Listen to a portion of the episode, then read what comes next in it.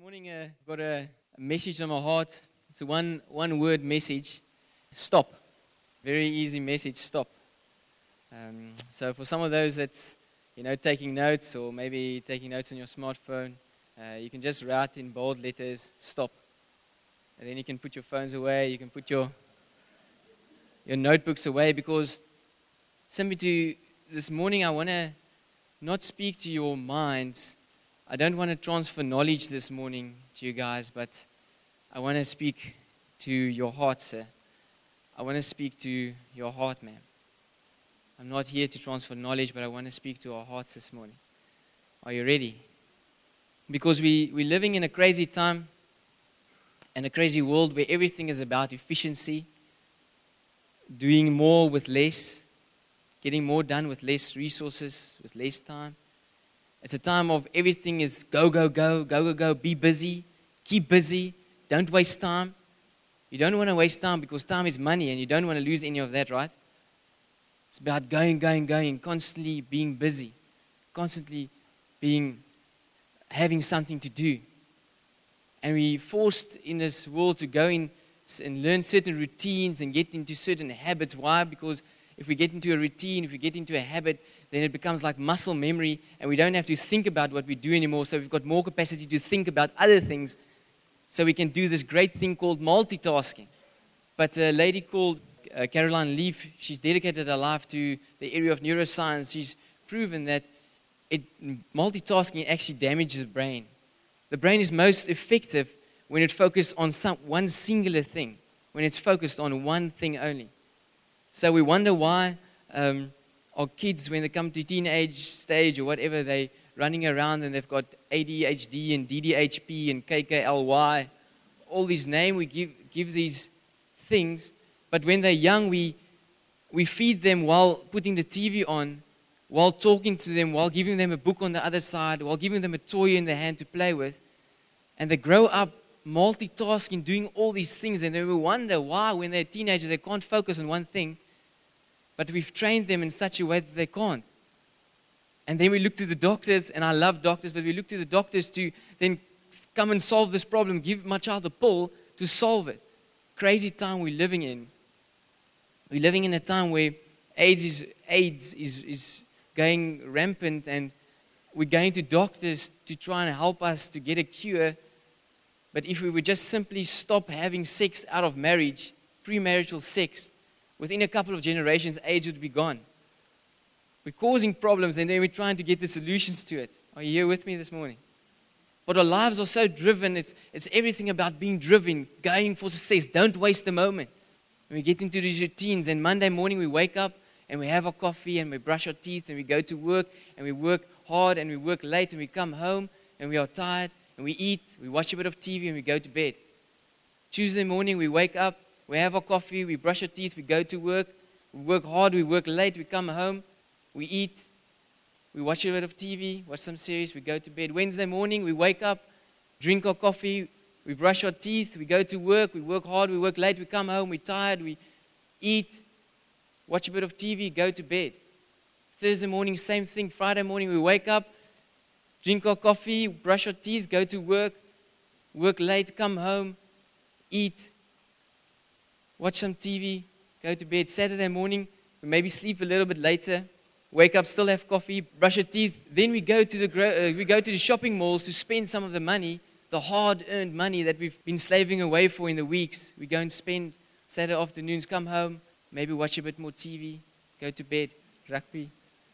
Sunday morning, we wake up because we're in a routine. We wake up, we get our coffee, we, we brush our teeth, we come to church because that's what we used to do. And we stand here and we raise our hands and we sing our songs and we listen to a nice message, and afterwards we say, Wow, what a nice message. And we get in the car, and before we pass Pine Creek, we've forgotten about the message.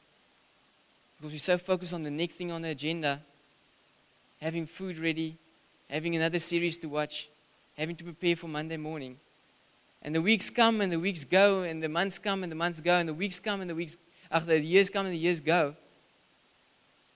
And the life is flashing in front of our eyes like this. We are busy, busy, busy. We're digging like a trench for ourselves with these routines. And this morning, the message is stop. Stop. Stop. stop, think what we are doing, think why we are doing what we are doing, think who are we doing the things that we are doing for, observe. Is there any eternal value in the things that we are doing? And then pray, prayerfully proceed. Stop, think, observe, prayerfully proceed. Can we pray this morning before we continue? Father God. Lord, have mercy on us this morning, God. Hallelujah. Father God, hallowed be your name, your kingdom come, your will be done on earth in our hearts this morning as it is in heaven, Lord. Give us today our daily bread, Lord, and for give us our trespasses, God, as we give, forgive those who trespass against us. Lead us not into temptation, Lord, but deliver us from evil and the evil one. Lord, have your way, Lord. Have your way here this morning, God. Your kingdom come, your will be done here in our hearts this morning as it is in heaven. In Jesus' name we pray. Amen. I want to read for us this morning from the book of Joel, if that's okay. If it's not okay, I'm in any case going to do it. Why? Why do we look at the book of Joel? A little bit of background before I get into it. Joel is one of the Old Testament books. It's found in the Old Testament. It's only got three chapters, a very short book, but a jam packed book, powerful book. Joel was one of the minor prophets. You get the major prophets and minor prophets. Joel was one of the minor uh, prophets. We don't know a lot about Joel, except that he was the son of Bethuel, which is his father. That doesn't help us a lot because we don't know what or who Bethuel was. But one thing we do know about Joel is that he was a biblical scholar because in the book of Joel, he quotes and he gives reference to the other prophets. So he must have been reading the other scriptures, the other prophets. And we know also that in the book of Acts, after the day of Pentecost, when the Holy Spirit was poured out onto the believers in the upper room, Peter came out completely changed, completely a new person. He was timid now with the Holy Spirit in him, becoming a bold person, and he shares his first message with a whole lot of people. And he quotes from the book of Joel.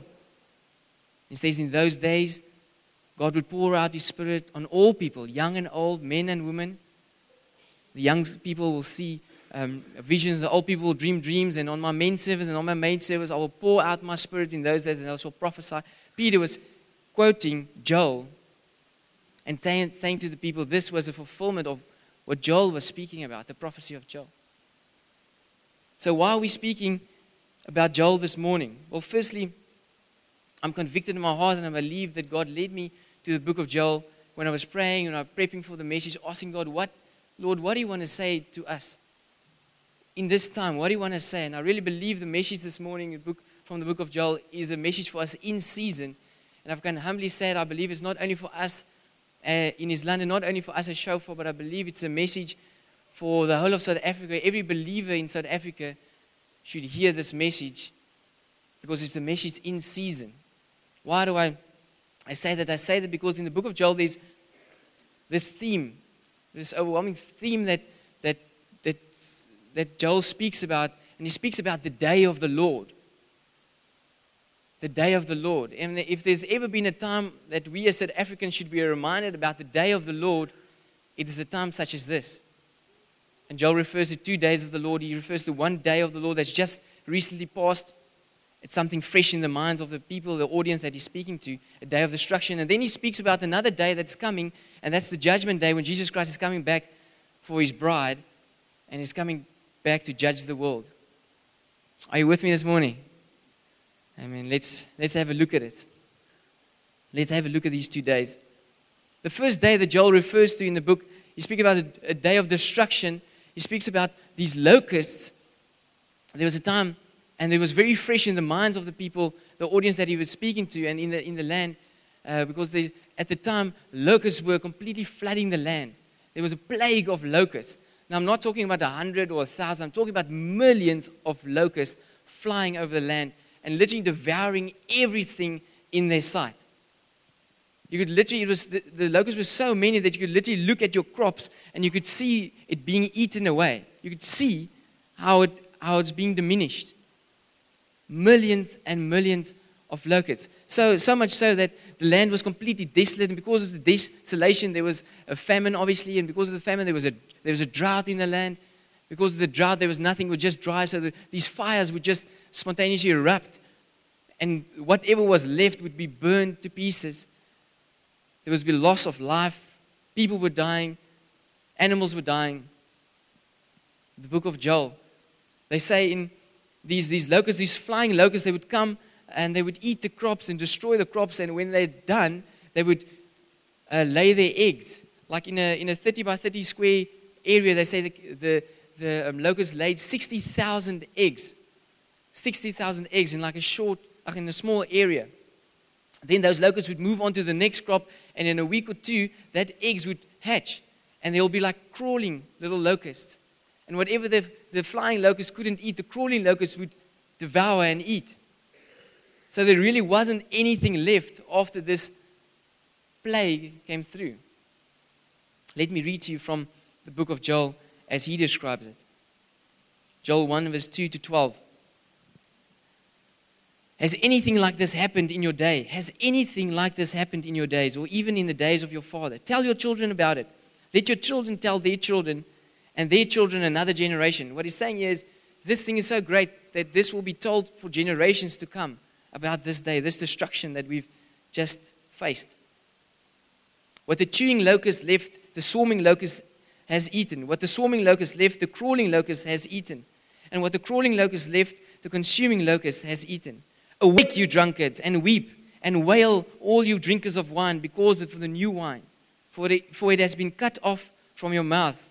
For a nation has come up against my land, strong and without number. His teeth are the teeth of a lion, and he has the fangs of a fierce lion. He has laid waste my vine and ruined my fig tree.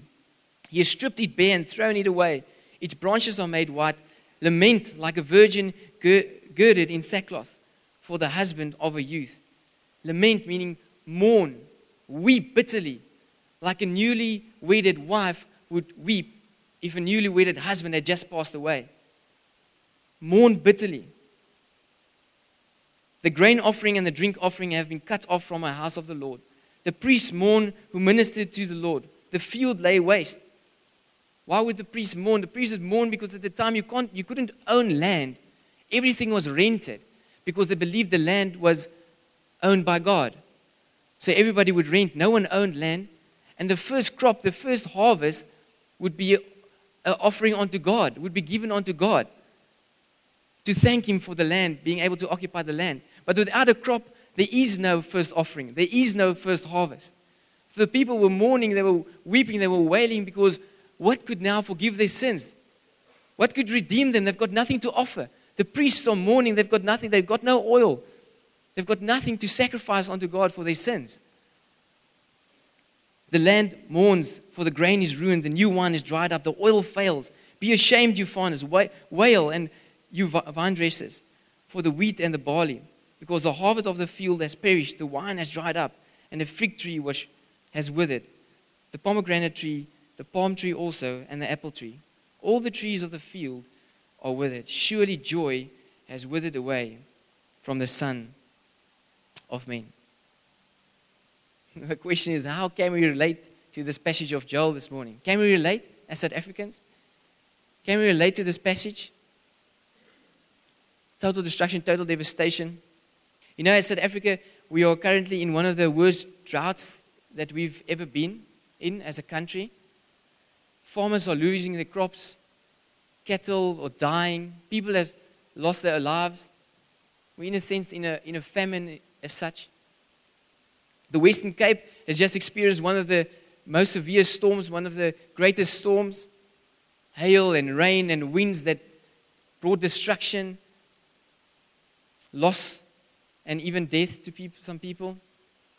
We just uh, recently had all these fires going up the garden route, like devouring everything in its way, killing vegetation, killing animals, again, people losing their lives when we look what is going on in the politics, it's chaotic, it's crazy.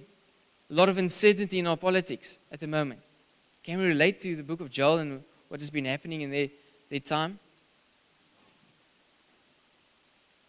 If we look at the economy, uh, uh, um, economy in South Africa is not doing really great. For the first time, we've been thrown into junk status. Any good man, any good Christian, any good one of us the prayer in our heart is, Lord, what should we do? What is our response in a time such as this? South Africans, what are, is our response? Surely, as Christians, our response should be different than the world. Surely, as Christians, we should not run around like headless chickens. Surely, God has got an answer for us in a time such as this. Not, not so? Is the, is the answer to flee? Is the answer to run away? Is the answer to, to immigrate? Is that the answer? With all respect, I want to say good luck, sir. Good luck, ma'am. Because you can't flee this thing. Economics, politics in the whole, around the whole world is crazy at this stage. You can't flee from this thing. And I don't believe God is telling us to run away from problems, to run away from challenges. It's mostly looking greener on the other side because there's more manure there. So we ask God, what is the solution? And He answers us in the book of Joel. He, tell us, he tells us what we should do. In just the next verses, verses 13 and 14, I want to read to you. Gird yourselves and lament, you priests. Wail, you who minister before the altar. God says, leaders, priests, pastors, it starts with you. You need to weep. Weep for what? You need to mourn. Mourn for what? You need to lament. Lament for what? Because of the sin that is in the nation. Because the sin that is within the church. Sin is not okay. Joel looked at this destruction that took place in his, his time, and he was reminded back of what happened in Egypt when God sent the locust to destroy the Egyptians so that he could free his people from Egypt, right? Do you remember that? And Joel is reminded of this and he draws the conclusion that surely something as great as this can only be of God. These locusts, this destruction could only be of God, but this time it's a judgment on his people. It's not a judgment on the enemy anymore, it's a judgment on his people. And he says, Why? Why is it God judging his people? Because of the sin. That's not in the land, from, uh, in the country primarily, but in the church, in the people, in his own nation. Could it be? And I'm saying this with all respect to people that have people in, in the Western Cape or, or the Garden Route that has lost lives or lost things. Could it be that God is allowing, in His infinite wisdom, He is allowing this destruction, He's allowing the floods, He's allowing the fires, He's allowing the, the chaos in our politics, He's allowing the economy, economic things that's happening because He's actually giving us an opportunity to turn back to Him. Could it be that God is allowing what He could easily stop, preventing His power? He's allowing in His wisdom because He's saying, guys, if you continue in this path in your comfort, you're going to doom. You're going to get messed up. And I'm allowing these things to happen so that you can be shaken, so that you can stop, so that you can think, what are we busy doing? Why are we doing the things we're doing? Who are we doing it for? To observe if there's any value, any eternal value in the things that we so sacrifice our lives towards. And then to come back to a place of prayer and, and prayerfully proceed. I'm not saying God is causing these things. I'm just saying it's a simple principle of sowing and reaping. We're reaping in sin and we, we say, uh, we, we're sowing in sin and we're reaping destruction in a nation. And we're asking, why is these things happening? But all over there's so much sin going on, on in our country, so much bloodshed, so much corruption, so much hatred, so much evil. Not only the, out there in the world, but here in our congregation, amongst us, in our hearts, so much sin. But we're asking, why are these things happen? Could it be that God is allowing it to happen because of His goodness, so that we can actually turn? Could it be?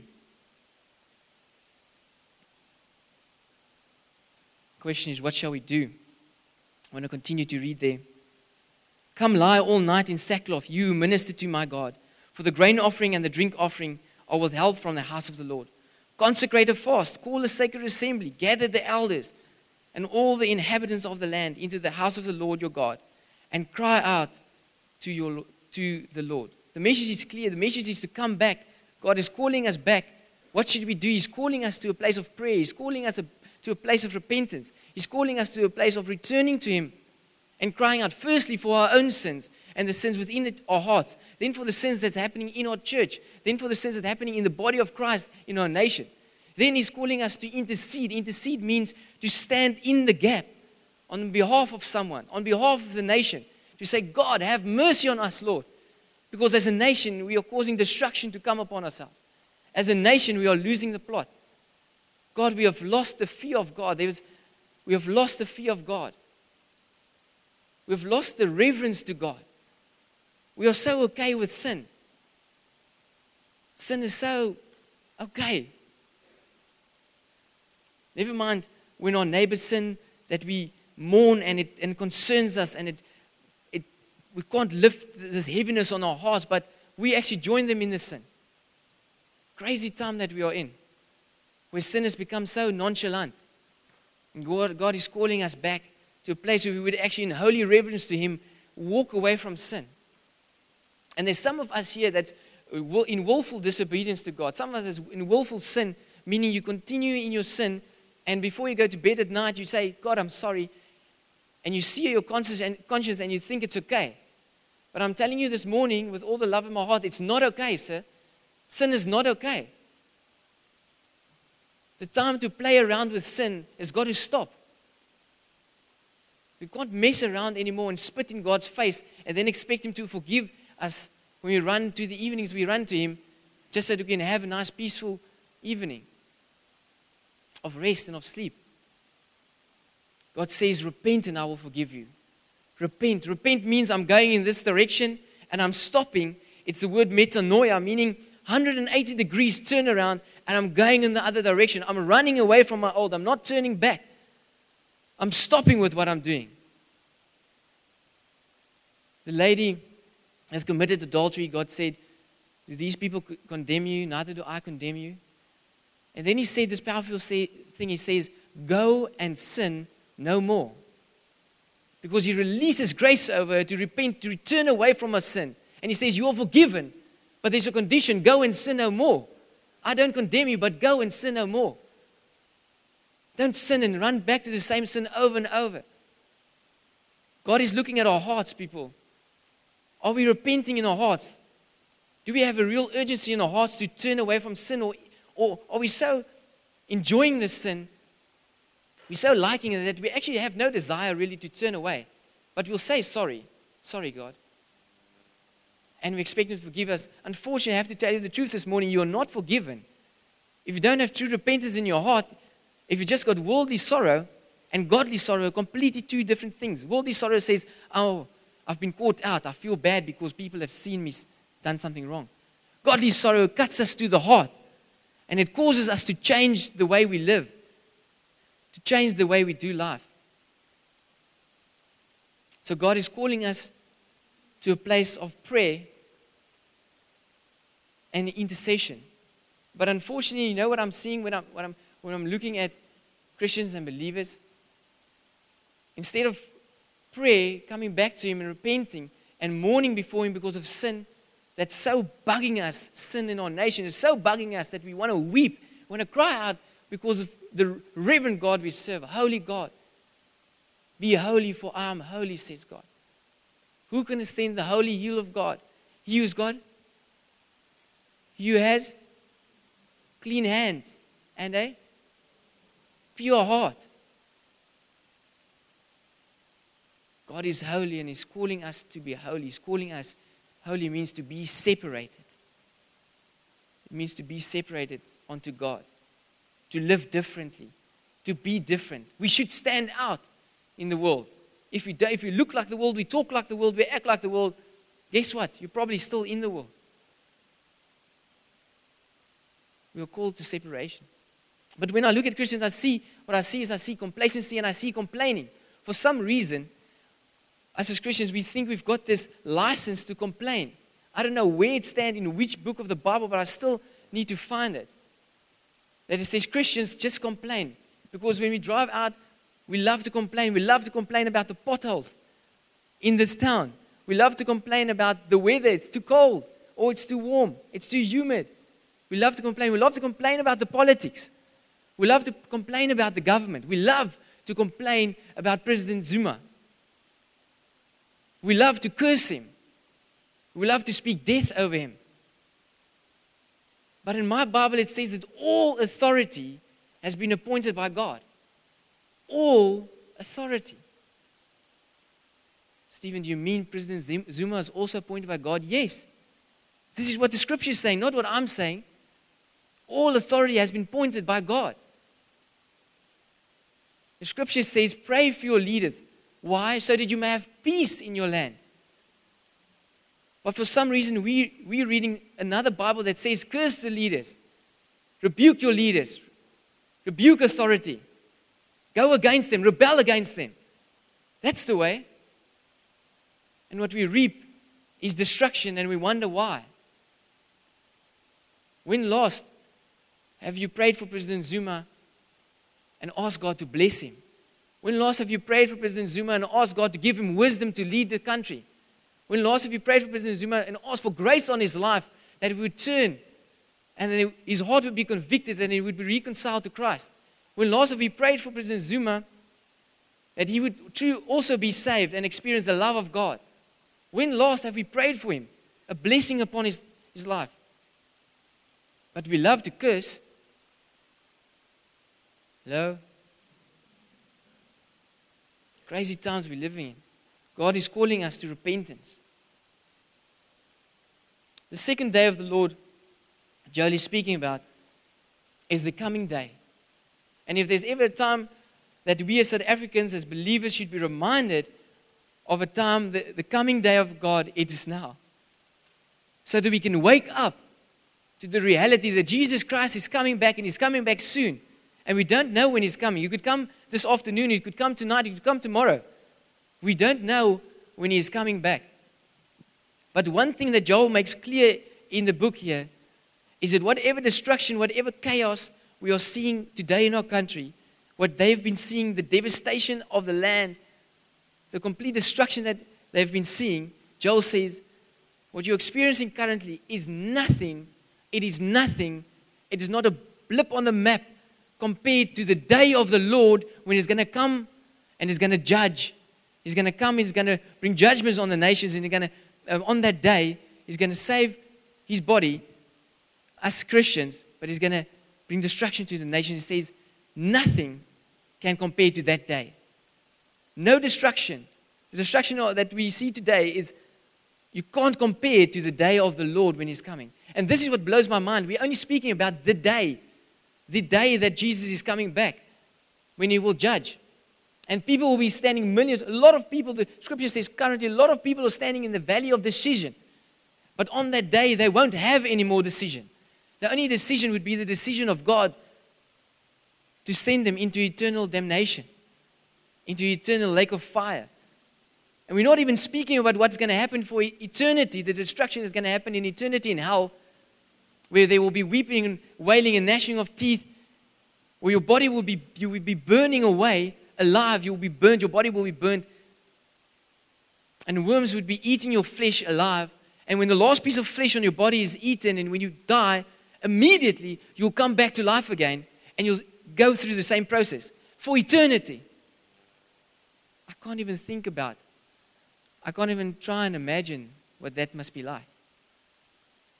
If there's ever a time for us as Africans to wake up to the reality of God and the judgment that is coming, it is now. Listen to what Joel is saying. Joel 2, verse 1 to 3, and then we go to 6 and 11. Blow the trumpet in Zion. The trumpet, what is the trumpet? The trumpet is the ram's horn. It's called the shofar. We are shofar Christian church blow the trumpet. The trumpet, in this case, the, the shofar, the ram's horn, is not an instrument used to sing melodies or to make music. It's an instrument to call people. It's an alarm. It's an alarm that sounds out. It's a voice that proclaims, "Come back." It's a voice that calls people to repentance. It's a voice that calls people to come and pray and reconcile with God. It's a voice that calls people to war. Blow the trumpet in Zion and sound an alarm in my holy mountain. Let all the inhabitants of the land tremble, for the day of the Lord is coming, for it is at hand, a day of darkness and gloominess, a day of cloud and thick darkness, like the morning cloud spread over the mountain. A people come great and strong, like the like of whom has never been, never, been, nor will there ever be such after them, even for many successive generations. God speaking about his army on the day of judgment is going to flood the land.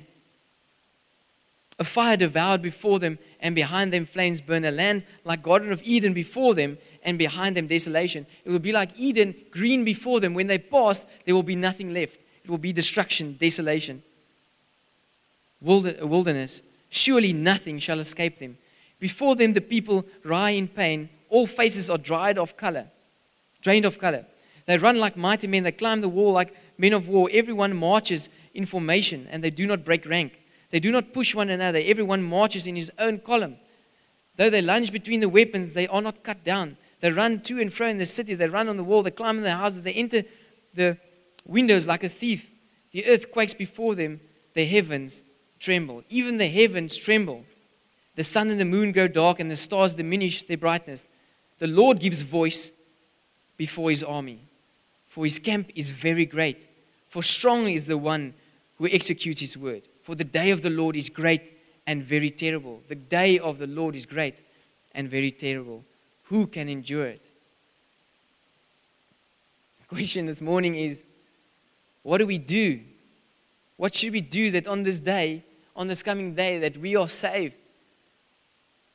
That we are the ones, part of the bride of Christ that's taken up into eternity with Him. What should we do? What should we do? Again, in the next verses, Joel gives us the answer. Prophet Joel speaking chapter 2, verse 12 to 13, and 15 to 16. Now, therefore, says the Lord, turn to me with all your heart, with fasting and weeping and with mourning. What should we do? Turn to Him with all our hearts, with fasting and weeping. So rend your hearts and not your garments. Isn't this beautiful? Rend your hearts and not your garments. God is looking into our hearts. He's looking into our hearts. He's not looking into our hands as going up and praising Him. He's not looking into our mouth that speaks things. He's not looking into empty actions. He's looking into our hearts. Because at the time, people would, if they were very distorted or something happened that blasphemed God, they would tear their garments. But God says, stop with that nonsense. Stop with the outward. What is happening in your heart? I'm interested in what happen, what's happening in your heart. Turn to me with all your heart. Turn to the Lord your God. And this is beautiful. Why turn to Him? Why do we come to God? Return to the Lord your God, for He is gracious and merciful, slow to anger, and great and of great kindness. And He relents from doing harm. You might say to me this morning, Stephen, this is a message of doom and gloom. This is a message of condemnation. This is a message of whatever. I'm telling you this morning, this is a message of grace. This is a message of love. This is a message of compassion. This is a message of God's goodness. Because we still live in this time that we have got an opportunity to turn. I can either stand up here this morning and tell you the truth and say, say to you, turn while you've still got time, or I can tingle your ears and say to you, great, carry on into hell. I'm choosing the former to say to you, let us turn from our wicked ways because God is gracious and He's waiting for us to come back to Him. He's standing with open arms for us to come back to Him. As a nation of South Africa, He's calling us to come back to Him. We've got opportunity. This is a message of love, of grace. Again, He says, Blow the trumpet in Zion, blow the shofar. So this morning, I want to ask you where are your intercessors? Where are you intercessors? Where are you prayer warriors? Where are you watchmen and watchwomen are supposed to be standing on the wall? Where are you? Because you know we've got a prayer meeting every Sunday afternoon, 3:30. Just next door here. Johnny has been faithful every time he's been there. I've only been there twice. So I'm speaking to myself as well. But how can it be if I come to the meeting, the prayer meeting, that I see five, six, maybe eight people? Maybe this morning we're about 200 people here. This evening, another 100 people. We're more than 300 in this congregation. But on a Sunday morning, when it comes to Sunday afternoon, when it comes to prayer, we can't even get 10 people to pray. How can it be? Is it just me? Or is there something fundamentally wrong? When God is calling us as a nation to pray, we complain out there, but when He says pray, we turn out as a handful of 10. But 300 complain in the week, but 10 turn out and come to pray. It's just me. Oh, Stevie, I'm busy. I've got a lot of things. Stevie, I've got kids. So what? What is the priority on your life? The message this morning is stop. Think. What are we doing? Why are we doing what we're doing? Who are we doing what we're doing for? Observe is there any eternal value in the things that we're currently busy doing? And then it's to come before God and to pray. To prayerfully proceed, to pray, God, have mercy on us, Lord, because we've missed the plot. But of your good grace, you, you're so gracious, God, you're allowing us to come back. Come on, guys. Surely we can get more than 10 people at a prayer meeting. This afternoon, 3:30, we'll be praying. If you're serious about God and about this nation, if you're really concerned, you would be there. Consecrate a fast, call a sacred assembly, gather the people, sanctify the congregation. Sanctify means that Jesus, He sanctifies us, yes, with His blood, but like I said, we need to repent. We need to get away from sin. We need to run away from sin. We need to do everything possible to get sin out of our lives and out of our congregation and out of our country because sin is not okay. God is not okay with sin. He hates sin. And He wants us to have the same hatred towards sin. It is not okay to sin. And it does not please God. And we cannot hide our sin from God. But God wants us to come to Him and He will cleanse us as pure as snow, as white as snow. Remove our dirty, filthy things. But He says, repent. Assemble the elders. Start with the leaders. Leaders. It starts with us, leaders. And then He says, gather the children and the nursing babes. Gather the children and the nursing babes. Stephen, I've got children. I can't come to intercession. Why not? Bring them with. Who said that intercession should be a perfect place where there's no noise, where there's no kids running around? When I remember Jesus calling the children to come to him, when the Pharisee says, Keep them away, no, you're bothering Jesus, he said, Come. So what if the children are running around and we're having intercession? So what if you come and you bring your children with and you can't even pray because you're just playing with the children, but you're there. You know, God is not limited by you having to pray. He sees your heart coming and committing to Him, and He can move nations because of that. He doesn't need you and I to pray, but He needs our hearts to be committed to Him. And when you come to intercession, even with your children, and you don't say one word, but you were there, you committed in your heart, God can move the mountains because you've come. Would you stop making everything perfect? And just respond with our heart. It's okay if it's chaos in the prayer meetings. But let's render our hearts to God. Let's come to Him before Him and say, Lord, we don't have to come and have perfect prayers. We don't have to come and pray sermons. God is just asking for the one liners. God, have mercy on us. God, have your grace on us, Lord. Are you with me this morning? So, this is the message. This is this message this morning. Stop. Let's stop with our daily routines. Let's stop and just rushing through life. Yeah, I'll one day come and pray when my children are older. Oh, well, that's like 18 years down the line. Can it be? Is that the way that's supposed to be? That God would bless you with children so you can 18 years not come to pray? Just doesn't make sense to me. But we'll make plans if we want to watch rugby, we'll take the children with. If we want to go to a show, we'll organize babysitters. We'll go to great lengths to do, go into pleasures. But when it comes to prayer, oh, I've got children. I've got things to do. Guys, let's not fool ourselves any longer. Let's wake up, church. Let's stop, think what we are doing, why we are doing, who are we doing this for. Let's observe all the things that we are doing. Does it have any eternal value? I don't know when your time has come. I don't know when my time has come. We don't know when God has come. I could drive home and be in an accident and be, dead. Today is what I'm sacrificing my life towards. Does it have any eternal value? And let's turn, guys. Let's prayerfully proceed.